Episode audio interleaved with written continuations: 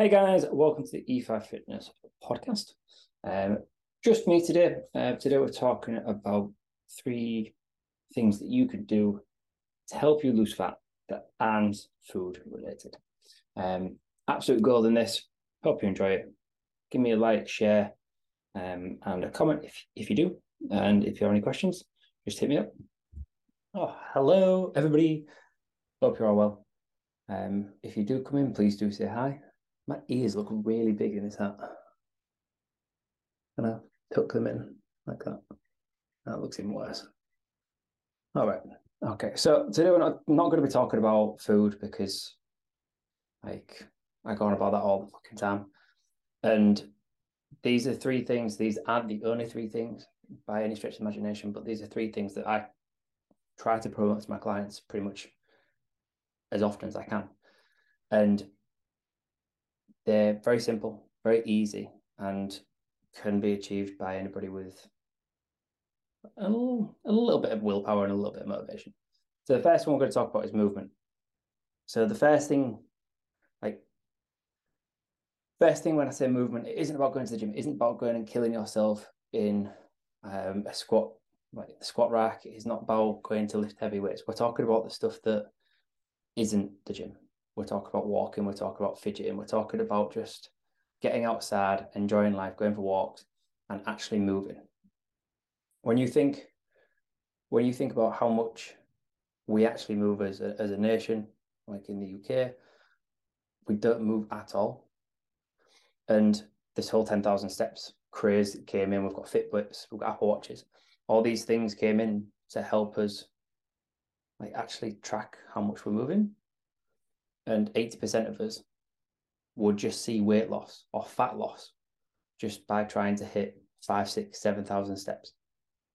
Some of us will need to hit 10, 12,000 because we already move a lot. But uh, if you go and if you went and hit 5,000 steps when you're hitting a thousand now, there's 200 calories a day that you'd probably burn extra. It's about 50 calories per thousand steps, depending on your size. Like over 30 days, that's 6,000 calories. That's roughly a pound and a half of fat for 5,000 steps. It's pretty, it's pretty easy to do. And like, it's fucking simple, isn't it? Like, as long as your food's normal, use your Apple Watch, go and set it for 7,000 steps instead of two. Go and set it for 3,000 instead of one. Go and set it for 15,000 if you're hitting 10. And you'll see the difference. Plus, you get to go outside. I mean, it's fucking raining now, of course it is, but you get to go outside and actually enjoy like nature. Like go and walk a dog. If you don't have a god dog, go to like a dog shelter. And just go and volunteer to walk on. Easy. Like five thousand steps probably takes about twenty minutes. So it's not exactly much of your day. You probably spend more than time just scrolling Facebook or watching fucking me talk on here. So number two is accountability. So one of the best things about having a coach or having someone to go to the gym with or a gym partner or going to attending a class, a spin class, a body pump class at the gym is because you've actually got someone or an appointment that makes you go. But it's all well and good when we're accountable to those. But what actually about what about being accountable to ourselves? Like we need to focus on making sure that um, when we go to the gym and we've got the last two exercises to do, we actually fucking do them. The only person that's ever going to know that you don't do them is yourself. Because you're not going to be like, oh, I didn't even do the last two exercises of my session. If you're not holding yourself accountable, then you really need to look inwardly and be like, well, it's probably one of the reasons that I'm unhappy in how I look, how I feel, my performance in the gym, or whatever. And surely if you're the one that's wanting to change, like you should be most accountable to yourself. Like surely you should like if you're not going to do it, fucking you should feel guilty. Like you're the one turning up to the gym, you've done the hard work by fucking going. And then you're like, ah, oh, no, I'm not gonna I'm not, I'm not gonna do all of it because I just can't be asked. Even if you half ass it, it's better than not doing it If you haven't got time, then that's that's absolutely fine. Like I've got clients who go sometimes before before a shift, nurses, shift workers. They'll go before a shift and like they'll do three of the six, seven exercises they've done, which is fine. It's absolutely brilliant because the alternative to that is them not going.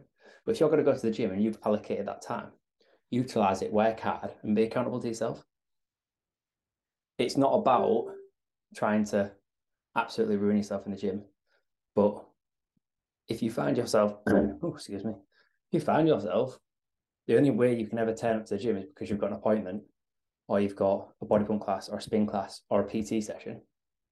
You need to learn to find that accountability yourself. Otherwise, you will never see that success. Like how many people in, going to body pump every single week, every single year, actually change. And the third one is change. So, what I mean by that is what's going on my voice? Um, really, my voice is just cracking for some reason. So, usually, what happens is people will fuck up, they'll eat too much, or they won't go to the gym, or they'll convince themselves that they're going to change tomorrow when tomorrow never actually comes. So, they'll be like, oh, yeah, I'm just gonna, next week, I'm just going to be on it. I'm going to be good. I'm um, I'm going to make sure that I, I go to the gym early. I'm going to go 5k run in the morning. And motivation's really high because they feel guilty. So they're fucked up and it's like, all right, sweet. And the reaction to them fucking up is I'm going to go and do something pretty extreme. But whether or not they actually turn up for that run or that gym session or meal prep or whatever it is in the morning, all it is is it's a whimsical notion of change that doesn't mean anything. If you don't actually set those boundaries, set be accountable to yourself, and put a plan in place, you'll never actually see that change. Like your environment dictates how you how you how you see that success. If your environment is literally exactly the same as it was last week when you fucked up, it's only a matter of time. People you hang around with, the food that's in your cupboard, the food that's in your kitchen, all the things that you you are exposed to on a day to day basis. If you're trying to lose weight, but you're still going out on the slash every weekend with your mates because it's fun and you're 40, it's not, is that though? Because you're not actually changing. So you need to make sure that that plan is in place for you to actually change. Be accountable to yourself.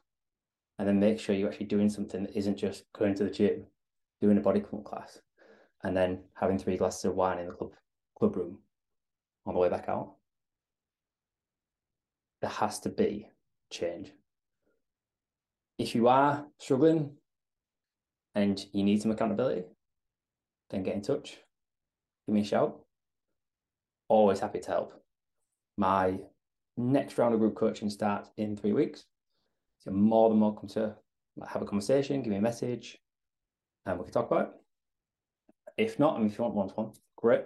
Um, but other than that, they're the three things that I would definitely make sure that you are doing that aren't actually just food or drink.